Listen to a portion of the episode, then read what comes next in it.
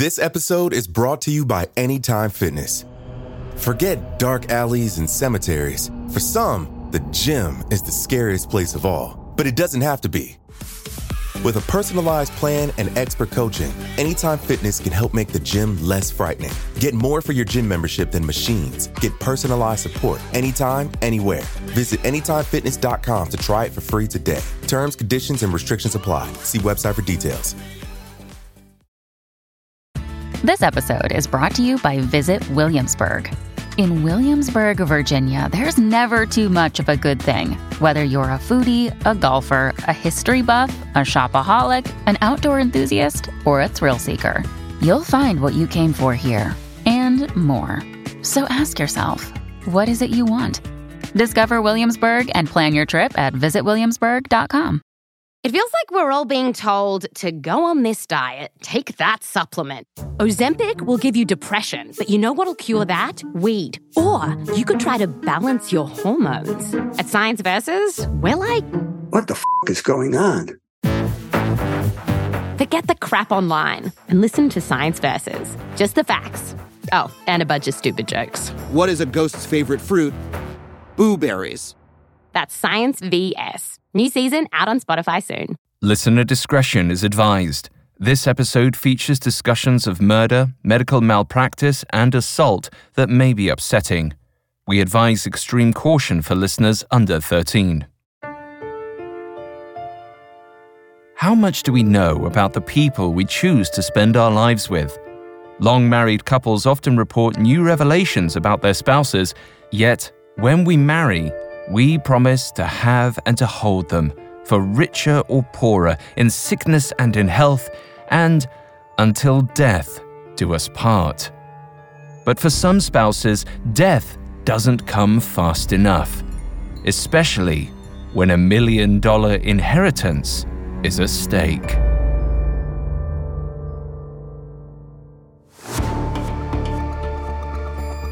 This is Medical Murders, a Spotify original from Parcast. Every year, thousands of medical students take the Hippocratic Oath. It boils down to do no harm, but a closer look reveals a phrase much more interesting I must not play at God. However, some doctors break that oath. They choose to play God with their patients, deciding who lives and who dies. Each week on Medical Murders, we'll investigate those who decided to kill. We'll explore the specifics of how they operate, not just on their patients, but within their own minds, examining the psychology and neurology behind heartless medical killers. I'm Alastair Murden, and I'm joined by Dr. David Kipper, MD. Hello, everyone. I'm Dr. Kipper, and I'm here to help Alastair by providing some medical insight into our case of Dr. Arthur Warren Waite. You can find episodes of Medical Murders and all other Parcast shows for free on Spotify or wherever you listen to podcasts. To stream Medical Murders for free on Spotify, just open the app and type Medical Murders in the search bar. In this episode, we're discussing dentist Arthur Warren Waite. In 1916, Waite committed two murders with an odd combination of arsenic, chloroform, and bacteria. His killing streak would have continued until he received his wife's entire family fortune, were it not for a telegram that kicked off an investigation into one of the strangest poisoning cases in New York's history. All this and more coming up. Stay with us. Arthur Warren Waite is thought to have been born in December of 1886 in Kent County, Michigan. His father was a fruit and vegetable wholesaler, and with three boys to raise, the family's modest means were often stretched.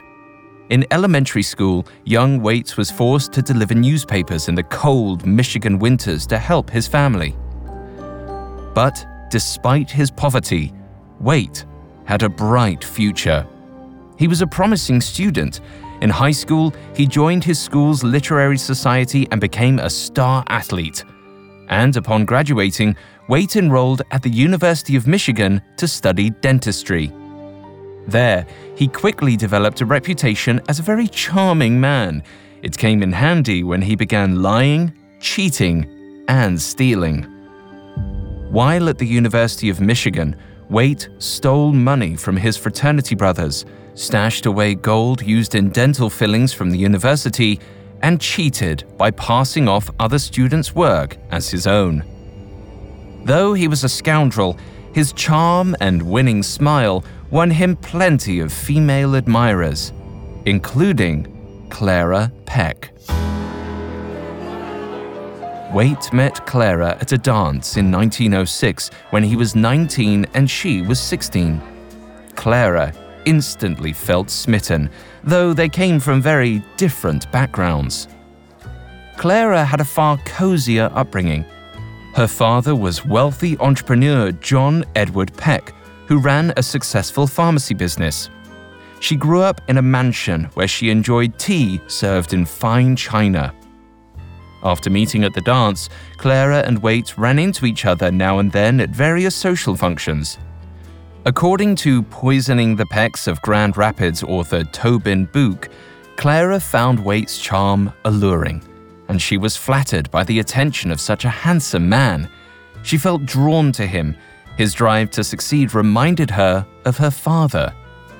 As for Waite, he was only interested in the size of Clara's family fortune. Waite and Clara occasionally exchanged correspondence, even after Waite graduated from college and left the United States. He landed a cushy job at prestigious South African dental firm Wellman and Bridgeman. Employees were required to pass a postgraduate course at the University of Glasgow, which normally took two years. Waite, however, falsified his paperwork and finished the postgraduate course in a mere two months. While working for the dental firm in South Africa, Waite earned a comfortable salary, which allowed him to invest in real estate. But that still wasn't enough for him. Leaning on his college experience, Waite stole dental gold from his employers. This time, though, Waite's actions didn't go unnoticed, and authorities were called to intervene. However, Waite fled South Africa before any action was taken against him. When Waite returned to the US in 1914, he set himself up in New York City, eager to earn enough money to live comfortably. But working hard as a dentist held no appeal. Though Waite went around town telling people he owned a successful dental practice, in truth, he spent his days wasting his remaining funds from Africa by playing tennis and seducing showgirls. To further fund his carefree lifestyle, he needed an easy source of income. So he decided to go heiress hunting and set his sights on 25 year old Clara Peck. She'd heard about Waite's return from South Africa and his dental practice in New York and was also eager to meet again. So she sent Waite an invitation to a party hosted by her mother in Grand Rapids, Michigan. Waite pounced on the opportunity.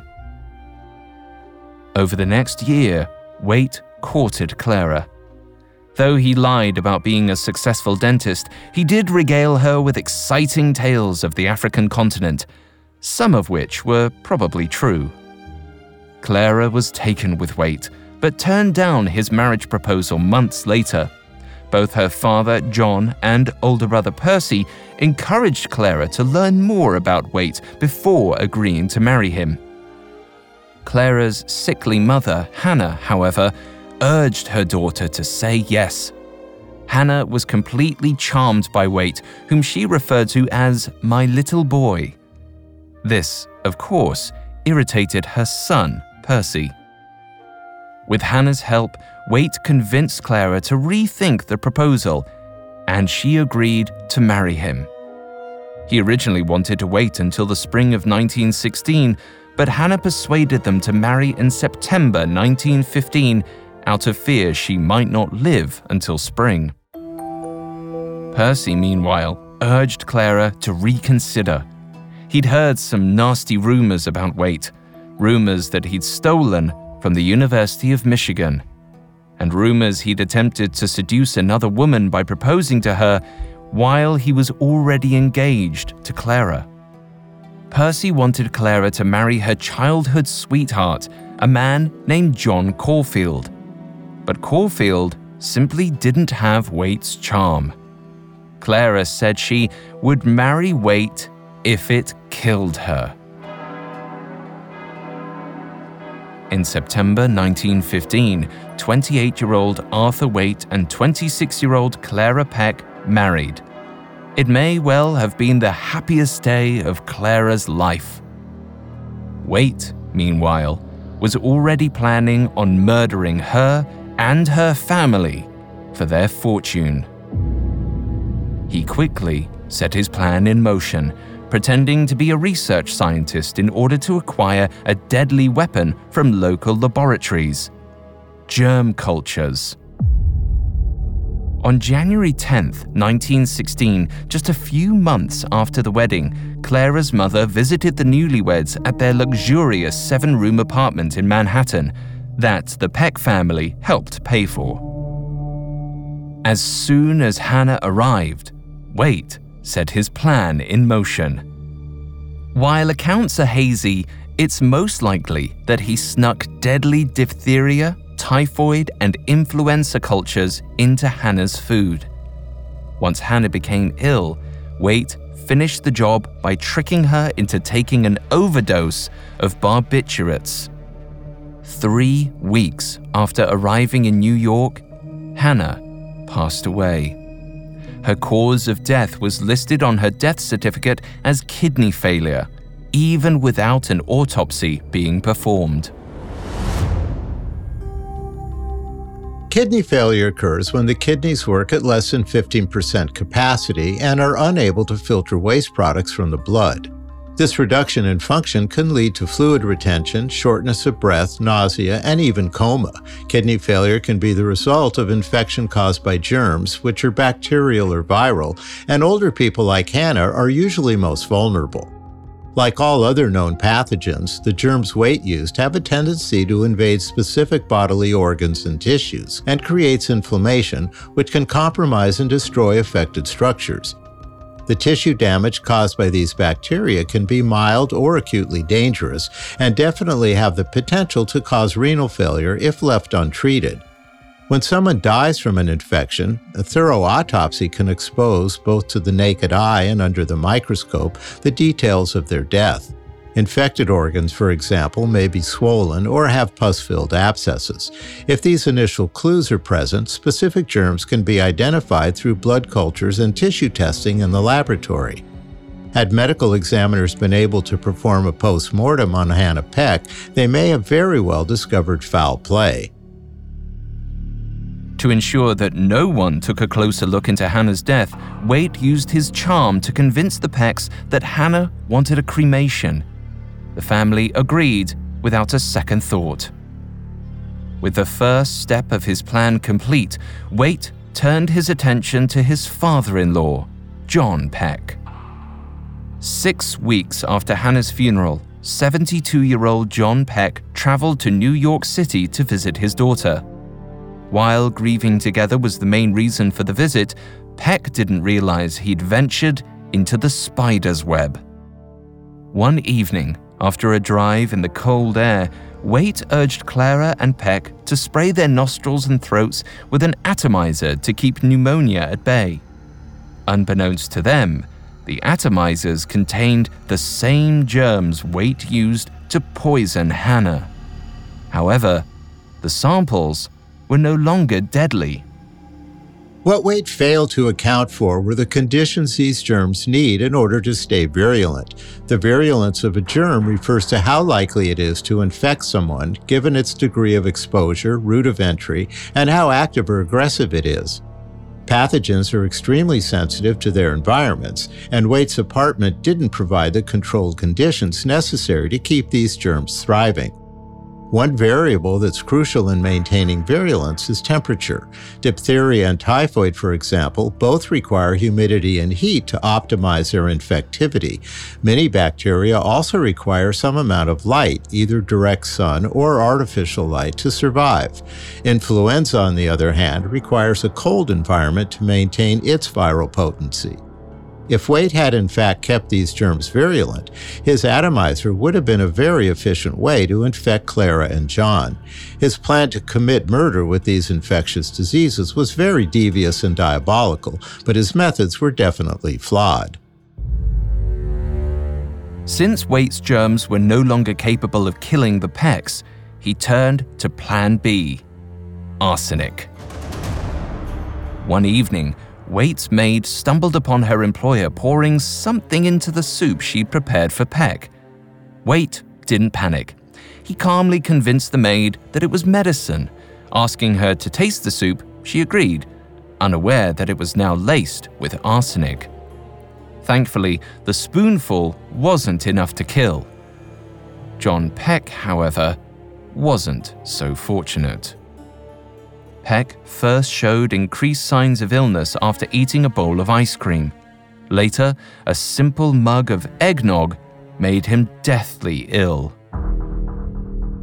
Arsenic is a chemical element usually found in combination with sulfur and other metals. Historically, arsenic was used as a hard to detect poison and was nicknamed the king of poisons and the poison of kings.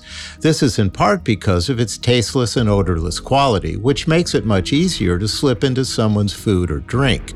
It was also somewhat of a ubiquitous biological in the past, and, despite its dangers, was found in lots of consumer home products. Long term exposure to arsenic can be linked to things like diabetes, heart disease, and cancer. Acute poisoning leads to symptoms that include nausea, vomiting, sharp abdominal pain, diarrhea, irregular heart rhythms, and nervous system complications. A large enough dose of arsenic can ultimately cause death by hindering the body's production of ATP, which is a molecule responsible for delivering and storing chemical energy within cells. Without adequate ATP formation, the body cells can't be fueled properly and stop functioning, causing them to die. This is referred to as apoptosis or cell death, and it eventually leads to organ failure and actual death. Going back to the symptoms, though, arsenic poisoning can be hard to detect without testing, which is another reason behind the chemical's reputation as a covert killer. The associated stomach reactions can sometimes mimic symptoms of bacterial infections and signs of food poisoning. There's also a similarity here with symptoms associated with heart attacks, including nausea, vomiting, abnormal heartbeat, and abdominal pain. Given all of this, determining arsenic poisoning as a cause of death can be murky in the absence of specific examinations. While John Peck suffered, his close friend, Dr. Cornell, visited him at Waite's apartment. There, Cornell witnessed Waite give Peck what he claimed was a sedative. However, immediately after taking a sip, Peck groaned in agony. Without fully understanding what was wrong with Peck, Dr. Cornell trusted Waite's medical judgment. Unfortunately, that was a fatal error. The next day, Peck was dead. John Peck's death shook his family to the core. Despite his sudden passing, poisoning wasn't immediately apparent or suspected. The doctor who first examined Peck's body blamed heart disease based on his age and health, though no autopsy was performed. Like with her mother, Hannah Peck, Waite assured his grief stricken wife that her father wished to be cremated. She didn't argue. She never did. A few days later, Waite and Clara boarded the Wolverine Express toward Grand Rapids, Michigan. With them on the train was John Peck's body in a coffin. As soon as they arrived in Grand Rapids, Waite intended to have the body cremated in hopes of covering up his crime. Waite must have felt supremely confident about getting away with murder.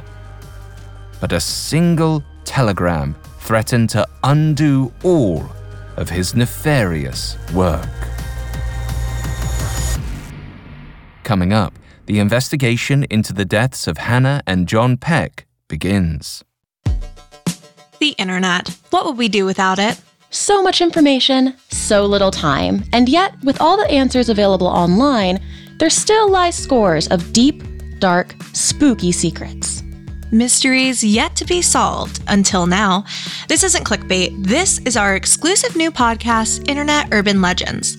I'm Loie, your evidence expert. And I'm Eleanor, the self proclaimed skeptic. Together, we're the gruesome twosome, sleuths in search of the weirdest stories on the web.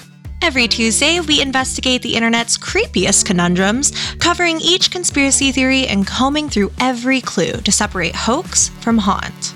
Whether it's the video sure to make you lose your appetite, Blank Room Soup, or every kid's worst nightmare, the terrifying truth behind Disney's deaths. Or every parent's worst nightmare, social media's Momo challenge. Each episode of Internet Urban Legends is chock full of disturbing details which are either truly demented or ripe for debunking. And no matter our conclusion, we're sure to be left scared half to death. So won't you join us? Follow our new Spotify original from Parcast, Internet Urban Legends. Listen free and exclusively on Spotify. This episode is brought to you by Anytime Fitness. Forget dark alleys and cemeteries. For some, the gym is the scariest place of all, but it doesn't have to be. With a personalized plan and expert coaching, Anytime Fitness can help make the gym less frightening. Get more for your gym membership than machines. Get personalized support anytime, anywhere. Visit AnytimeFitness.com to try it for free today. Terms, conditions, and restrictions apply. See website for details. Now, back to the story. Shortly after Clara Peck married dentist Arthur Warren Waite in 1915, both of her parents died at her new husband's hands.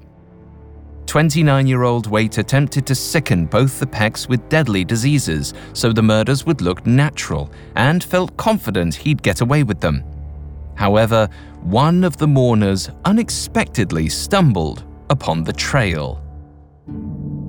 When John Peck's friend, Dr. Jacob Cornell, went to Waite's home to pay his respects, he found Waite's attitude strange and aloof.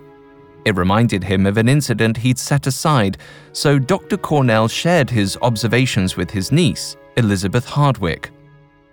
Not long after Hannah Peck's passing, Cornell's nephew ran into Waite at the restaurant in the Plaza Hotel. The nephew stumbled upon Waite having lunch with an attractive woman who wasn't his wife. Waite nervously explained that she was his nurse and that they had just performed a complex dental operation. The nephew found the whole thing so odd that he related the incident to his uncle, Dr. Cornell. When Dr. Cornell mentioned all of this to his niece Elizabeth, she suspected that something was wrong. And she took matters into her own hands. Elizabeth decided to alert Clara's brother, Percy, before Waite arrived in Grand Rapids to cremate John Peck's body. She hurried to New York's Grand Central Station and found a Western Union telegraph operator.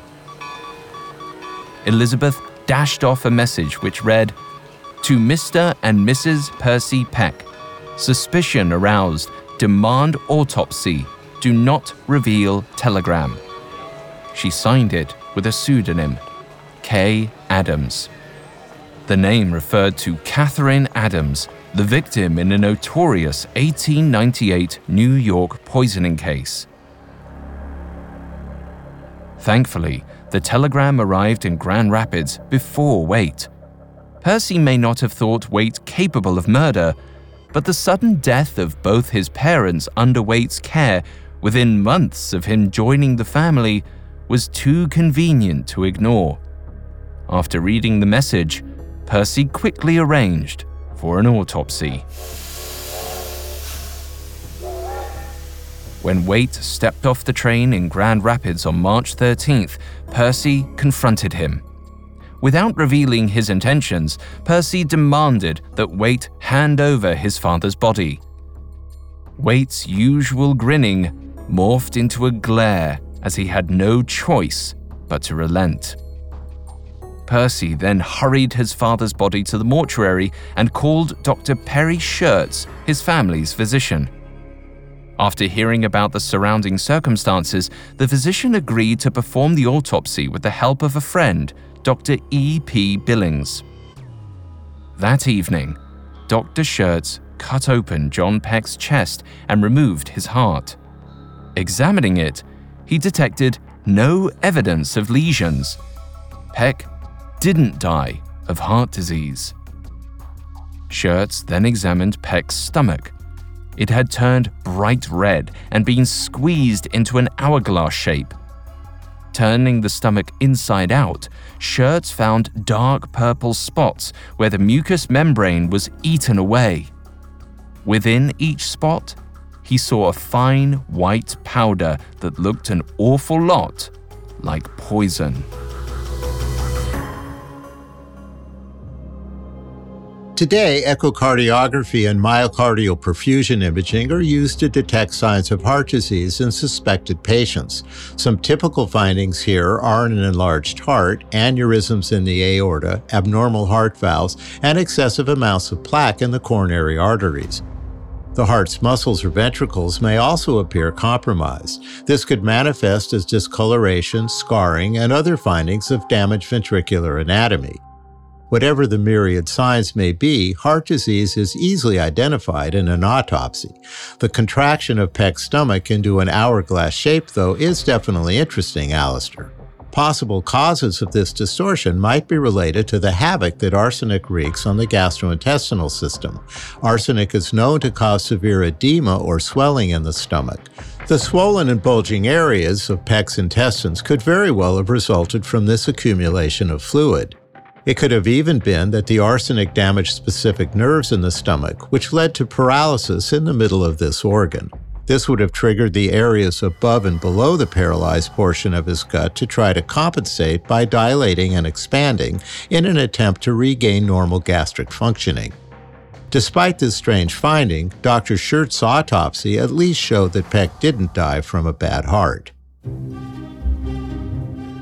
To find conclusive evidence of what killed Peck, they needed further examination. Schurtz removed his stomach and intestines and sent them to the dean of the University of Michigan's medical school in Ann Arbor. While Dr. Schurtz prepared the organs for travel, Percy ate dinner with Waite and Clara at the family mansion. Waite nervously checked his watch, expecting Peck's body to arrive for the at home funeral. When the body never arrived, Waite visited the funeral home. There, the mortician said the casket was sealed and refused to open it. Waite now understood that Percy had arranged a post mortem and stormed off back to his hotel room. From there, he called Percy and tried to convince him of his father's last wishes to be cremated, but Percy refused to budge. After hanging up, Percy hired a guard to watch over his father's corpse to ensure that no one tried to steal it.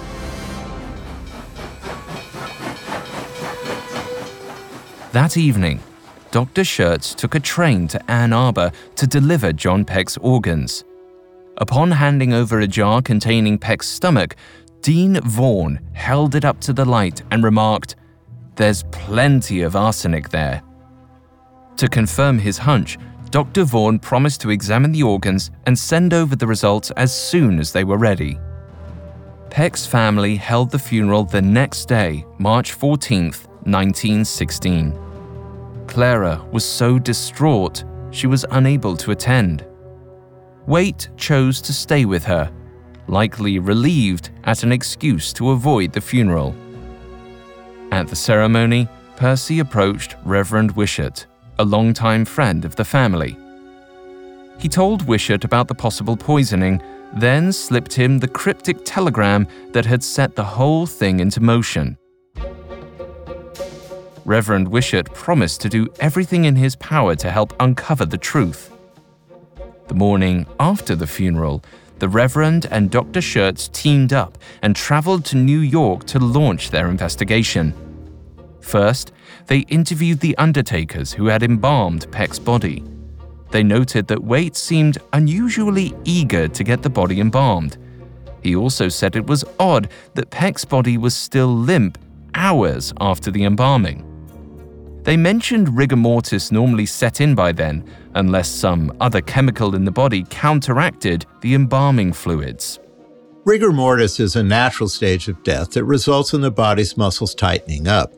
Poisoning by arsenic does delay the onset of rigor mortis, and this is because arsenic inhibits the production of ATP, a source of energy that allows muscles to relax. In response to this rapid degradation of ATP from the arsenic, the body's muscle cells compensate by releasing glycogen, which is a sugar storing product. Since glucose is a primary source of fuel for all the cells in the body, it serves as an alternative energy source to help the muscles relax in the absence of the depleted ATP. In this way, it makes sense that Peck's body hadn't become stiff and rigid by this point, since the presence of this alternative energy source allowed some relaxation of the muscles. This lagging rigor mortis response definitely confirmed the likelihood of a poisonous substance, like arsenic, in Peck's body. After they met with the undertaker, Schurtz and Wishart traveled to New Jersey to visit Peck's close friend, Dr. Cornell. Cornell described seeing Waite give Peck medicine which caused him to groan in pain. Alarm bells blared. But while the investigators were getting closer to the truth, the family had business to attend to. On March 16th, two days after the funeral, John Peck's family gathered to hear the will read. Peck's million dollar fortune was split down the middle, with each child receiving the equivalent of about $12 million today. At the reading, Clara appeared disheveled, apparently overcome with grief.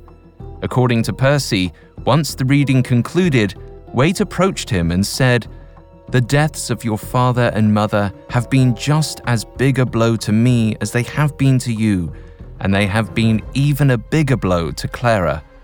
I hate to think of such things, but I am afraid Clara has not long to live. Ever since my marriage to Clara, it has been death after death. Where will it strike next? Percy said nothing in response, though he certainly feared for his sister's life. A few minutes later, Waite chatted with Percy's wife, Ella, and apparently told her, I am afraid this is telling on Percy. I have been watching him the last few days, and I can see certain symptoms in him that were so evident in his father's last sickness. I don't believe he will live six months. As soon as Waite and Clara returned to their hotel room, Waite told Clara that he wanted to take good care of her he said he was going to make his will so that if he died, everything would go to her. He urged her to do the same. She was hesitant to agree, though she ultimately sat down then and there to write out a will on the hotel stationery. When she was done, she handed the will to Waite, who appeared upset as he read it. She had bequeathed some $40,000 to charity Waite crumpled up the will and told her to write another version, one where she only gave away $20,000 to charity and left everything else to him. Overcome with grief, she obeyed. Clara had no clue. She just signed away the last protection keeping her safe from her husband's murder plot. Coming up, the truth of the Peck's bizarre murders is uncovered. Now, back to the story. By March of 1916, dentist Arthur Waite had murdered his mother and father in law in hopes of inheriting their money. Now, all that stood between the 29 year old and a half million dollar fortune was his wife, Clara Peck Waite. And Clara had just written a will with Waite as the main beneficiary. But Arthur didn't know that he'd aroused suspicion. On March 17th, the day after Clara wrote her will, Reverend Wishart contacted New York private detective Raymond Schindler. After hearing the details of the case, Schindler said he wasn't convinced of Waite's guilt, but agreed to help get to the bottom of things. Schindler wired Clara's brother Percy, and the two decided that they had to keep Clara in Grand Rapids for her safety. Percy convinced Clara that she couldn't go back to New York with Waite just yet because she had to sign various papers before receiving her inheritance. Waite didn't bat an eye when he heard Clara needed to stay to handle her inheritance. He was too concerned about getting the money squared away. So, he returned to New York on his own. Percy breathed a sigh of relief. For now, Clara was safe. Meanwhile, Detective Schindler snooped around New York and discovered something remarkable. Waite wasn't licensed to practice dentistry in the state.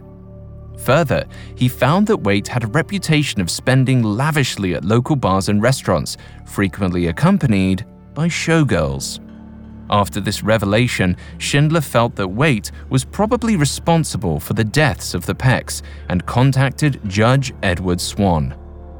Judge Swan, Dr. Schurtz, and Detective Schindler soon met. Schurtz had just received a telegram from Dr. Vaughan in Ann Arbor.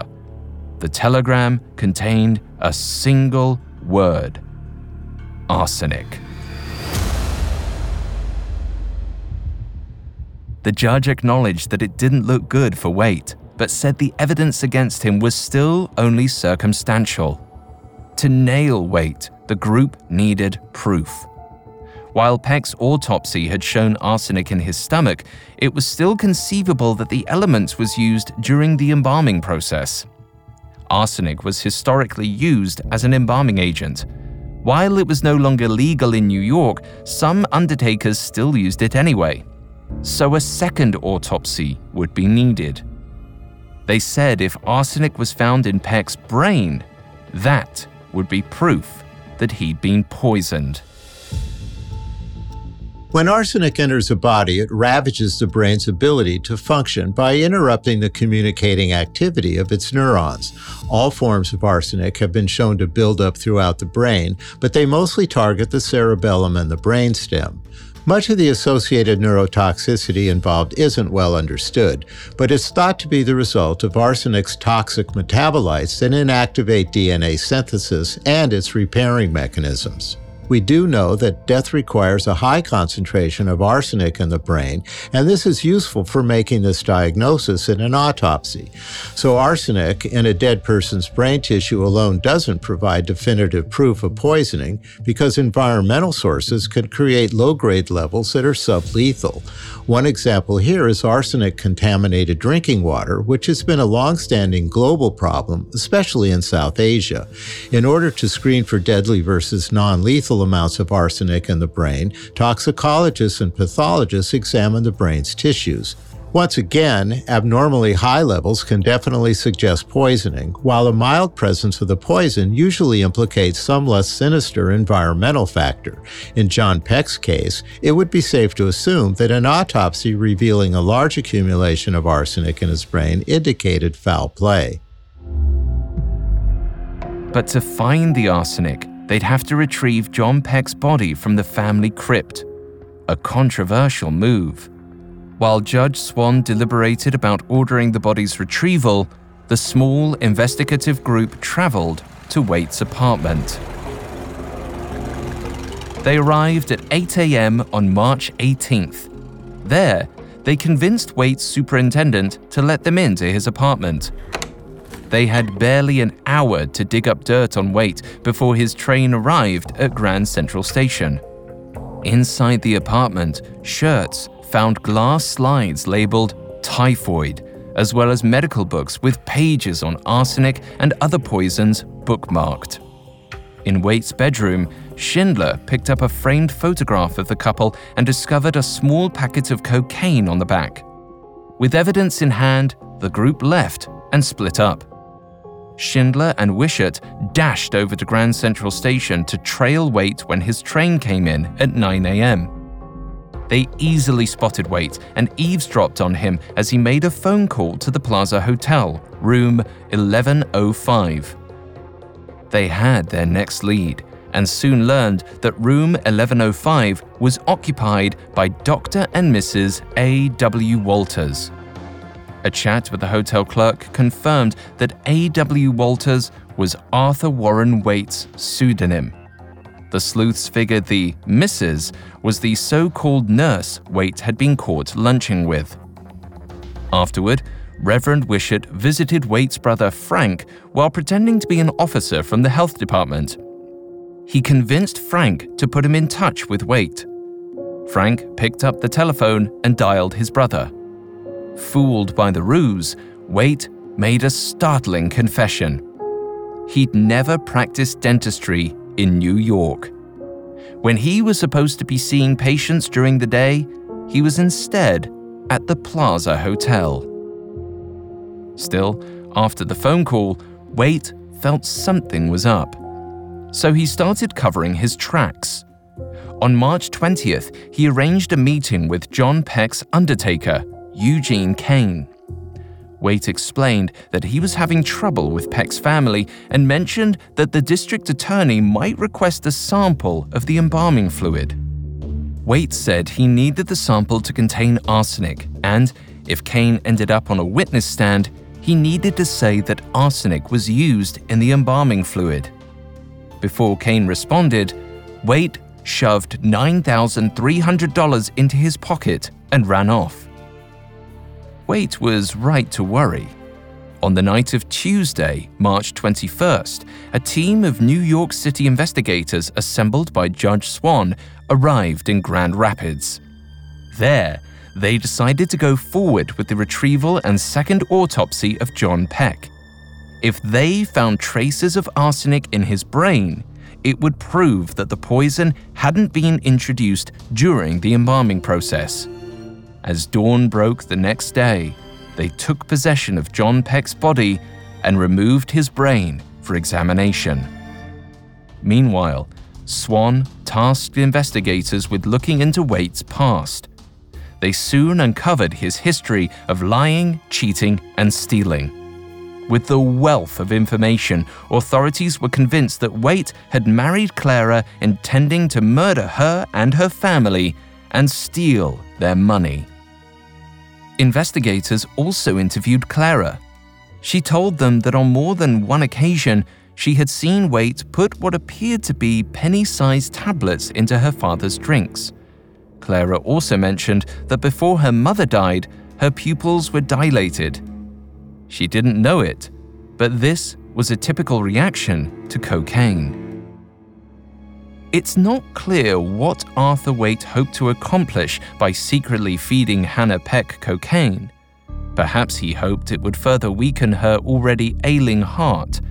In any case, it's nearly impossible to say if it had a significant factor in her untimely demise. While investigators scratched their heads over why Waite had fed Hannah cocaine, Dr. Vaughan reached a conclusion regarding Mr. Peck's death.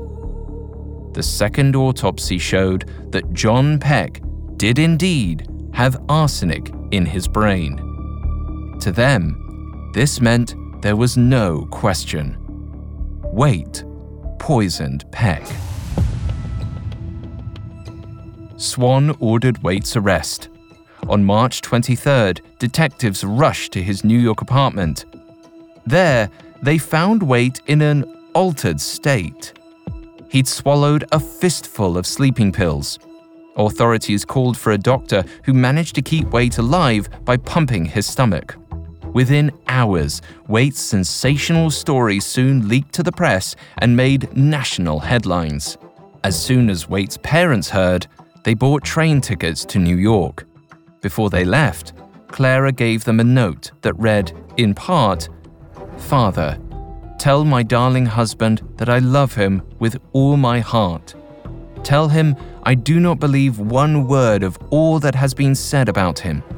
Say to him that no matter what happens, I shall always be his loving wife. As Clara disavowed the charges, investigators dug up even more dirt on Waite. They opened Waite's safe deposit box and found a receipt for the $9,300 Waite used to bribe Eugene Kane, love letters exchanged with Broadway dancers, and papers detailing the acquisition of deadly bacteria. They learned Waite had purchased germ samples from local laboratories while passing himself off as a research scientist. At about the same time, investigators tracked down the pharmacy where Waite purchased the arsenic. The pharmacist claimed that Waite bought the arsenic to kill a sick cat. Meanwhile, back at his apartment, Waite came out of his pill induced stupor. He felt feeble, cold, and looked like a corpse himself. A far cry from the grinning, handsome man that had seduced an heiress and fooled many others. When investigators confronted Waite with the receipt for the arsenic, Waite explained that John Peck had become so despondent over the death of his wife that he wanted to kill himself. He had asked Waite to get him some poison. As the day dragged on with no further information, most of the investigators left the room, leaving private investigator Schindler alone with Waite. Waite reiterated his pure intentions, but then made a bold move. Waite asked Schindler to bribe his maid on his behalf to say that she'd seen Waite deliberately give Peck the package of arsenic as an act of mercy. Schindler couldn't believe what he heard.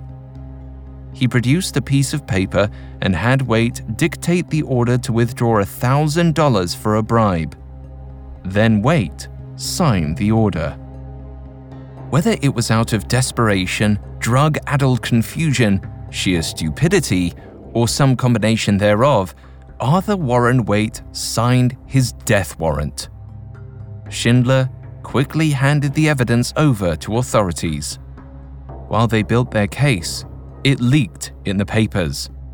After reading about Waite's attempt to bribe the maid and his affair at the Plaza Hotel, Clara experienced a change of heart.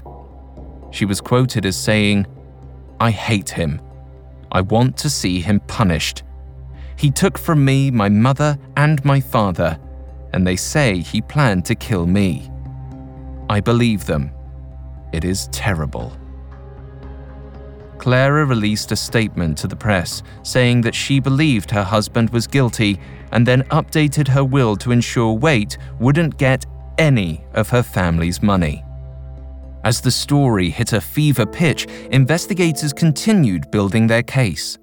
Following up on the papers obtained from Waite's safe deposit box, they delved deeper into his deadly germ shopping spree. They found that Waite purchased samples of typhoid, pneumonia, diphtheria, and tuberculosis from a laboratory clerk at Cornell Medical School. After a thorough search of Waite's apartment, investigators found 180 glass slides labeled with the names of other deadly germs. Today, far greater precautions are taken to ensure no one off the street can easily access deadly germ samples. The studies regarding these pathogens take place in highly secured laboratories where microbiologists and virologists meticulously study them in order to identify potential treatments. Unlike in Waite's time, stealing from these laboratories nowadays would be nearly impossible. Today, laboratories are equipped with electronic access control systems, securely locked doors, human guards, and strict computer based and physical logging systems. There's also usually video surveillance to add in an extra level of protection. Waite was able to get away with such a devious plan back then because there was intrinsic trust in the system, but things are definitely different now. Waite's exploitation of the university system was just the tip of the iceberg. The evidence against him was overwhelming. Even his family was convinced of his guilt. The best they hoped for was a plea bargain and a reduced charge of second degree murder, which might keep him out of the electric chair. But that would require Waite's confession. As soon as he had been strong enough, Swan ordered Waite moved to Bellevue Hospital. On March 28th, Waite's brother Frank visited him at the hospital and urged him to confess, if only to stave off the death penalty. Waite confessed to Frank that he purchased the arsenic with the intent to poison John Peck. But he grew frustrated at its equally slow pace and said he'd use the chloroform soaked rag and a pillow to smother Peck. A combination of Waite's lack of knowledge, overconfidence, and impatience led to his downfall. It's possible that Waite could have gotten away with his crime if he'd smothered Peck with a chloroform soaked rag, but it's definitely not a guarantee. When inhaled, chloroform has a toxic effect on the lungs, causing the tissue to become noticeably inflamed and irritated. There are also sometimes visible indicators of smothering. These could include a broken nose or bruising around the nose and mouth from the pressure applied needed to smother someone to death. The victim may also have bloodshot eyes, which can precede death from a loss of oxygen. There can even be clues from the residual fibers left from the cloth that was pressed and held against the victim's face. Another sign is the presence of petechial hemorrhages or purple reddish spots that may appear on the neck, eyes, face, or lungs. These spots come from the high intravascular pressure associated with oxygen deprivation. Also, hemoglobin in red blood cells turns from red to blue when it loses oxygen, and this causes a deep, dark discoloration of the skin, turning it blue, black, or purple. This process is called cyanosis. They're also able to check for elevated carbon dioxide levels in the blood, which is another associated clue. Today, medical examiners look for all these markers to further investigate if someone was smothered.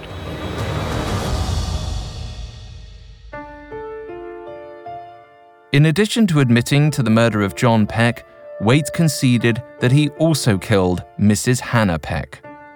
Two days later, a grand jury indicted Waite on two counts one for the murder of John Peck and the other for using a deadly poison.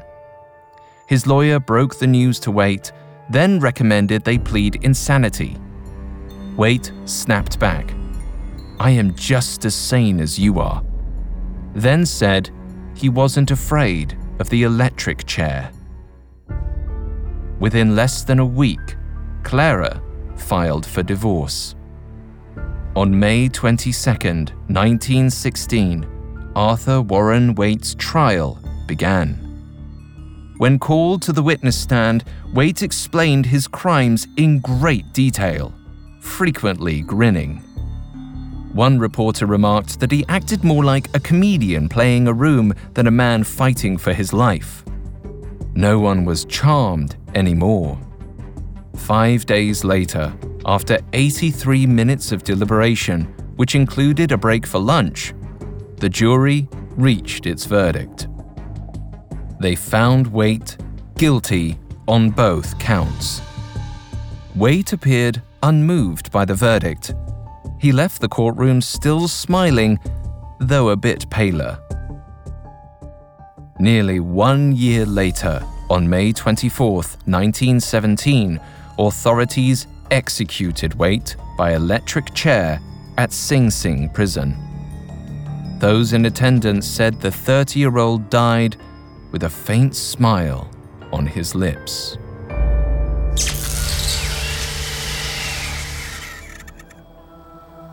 Arthur Waite's murder of John and Hannah Peck is one of the strangest cases in New York's history. It's not often that a killer attempts to use pathogens like typhus, tuberculosis, and diphtheria as murder weapons. There's a strange contradiction in how careful he was in his attempts to make these killings look natural, while at the same time behaving so brazenly, even appearing thoughtless at times. His public rendezvous with women, blatant career fabrications, and attempts to involve an investigating detective to bribe his maid all seem at odds with his meticulous scheming around his murders. This situation with the bribe is particularly fascinating to me. He may have been severely under the influence or just reckless, but he might have also had a subconscious urge to confess. We'll never know for sure. Regardless, if Elizabeth Hardwick hadn't sent that telegram, Waite's crimes may have never been discovered, and the rest of the Peck family might have found themselves similarly attacked. In 1920, Clara finally married her childhood sweetheart, John Caulfield. He may not have been as handsome or as charming as Waite, but at least she knew who he was when she married him.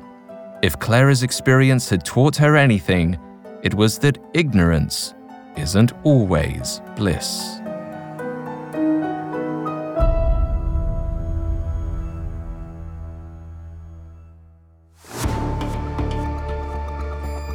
Thanks for listening to Medical Murders, and thanks again to Dr. Kipper for joining me today. Thank you, Alastair. For more information on Arthur Warren Waite, among the many sources we used, we found Poisoning the Pecks of Grand Rapids, the scandalous 1916 murder plot by Tobin T. Buhk, to be extremely helpful. You can find all episodes of Medical Murders and all other Spotify originals from Parcast for free on Spotify. Not only does Spotify already have all of your favorite music, but now Spotify is making it easy for you to enjoy all of your favorite Parcast shows, like Medical Murders, for free from your phone, desktop, or smart speaker. To stream Medical Murders on Spotify, just open the app and type Medical Murders in the search bar. We'll see you next time. Medical Murders is a Spotify original from Parcast. It is executive produced by Max Cutler. Sound design by Trent Williamson, with production assistance by Ron Shapiro, Carly Madden, Kristen Acevedo, Jonathan Cohen, Alexandra Trickfordottir, and Joshua Kern. This episode of Medical Murders was written by Devin Hughes, with writing assistance by Maggie Admire, fact checking by Bennett Logan, and research by Chelsea Wood. Medical Murders stars Dr. David Kipper and Alastair Murden.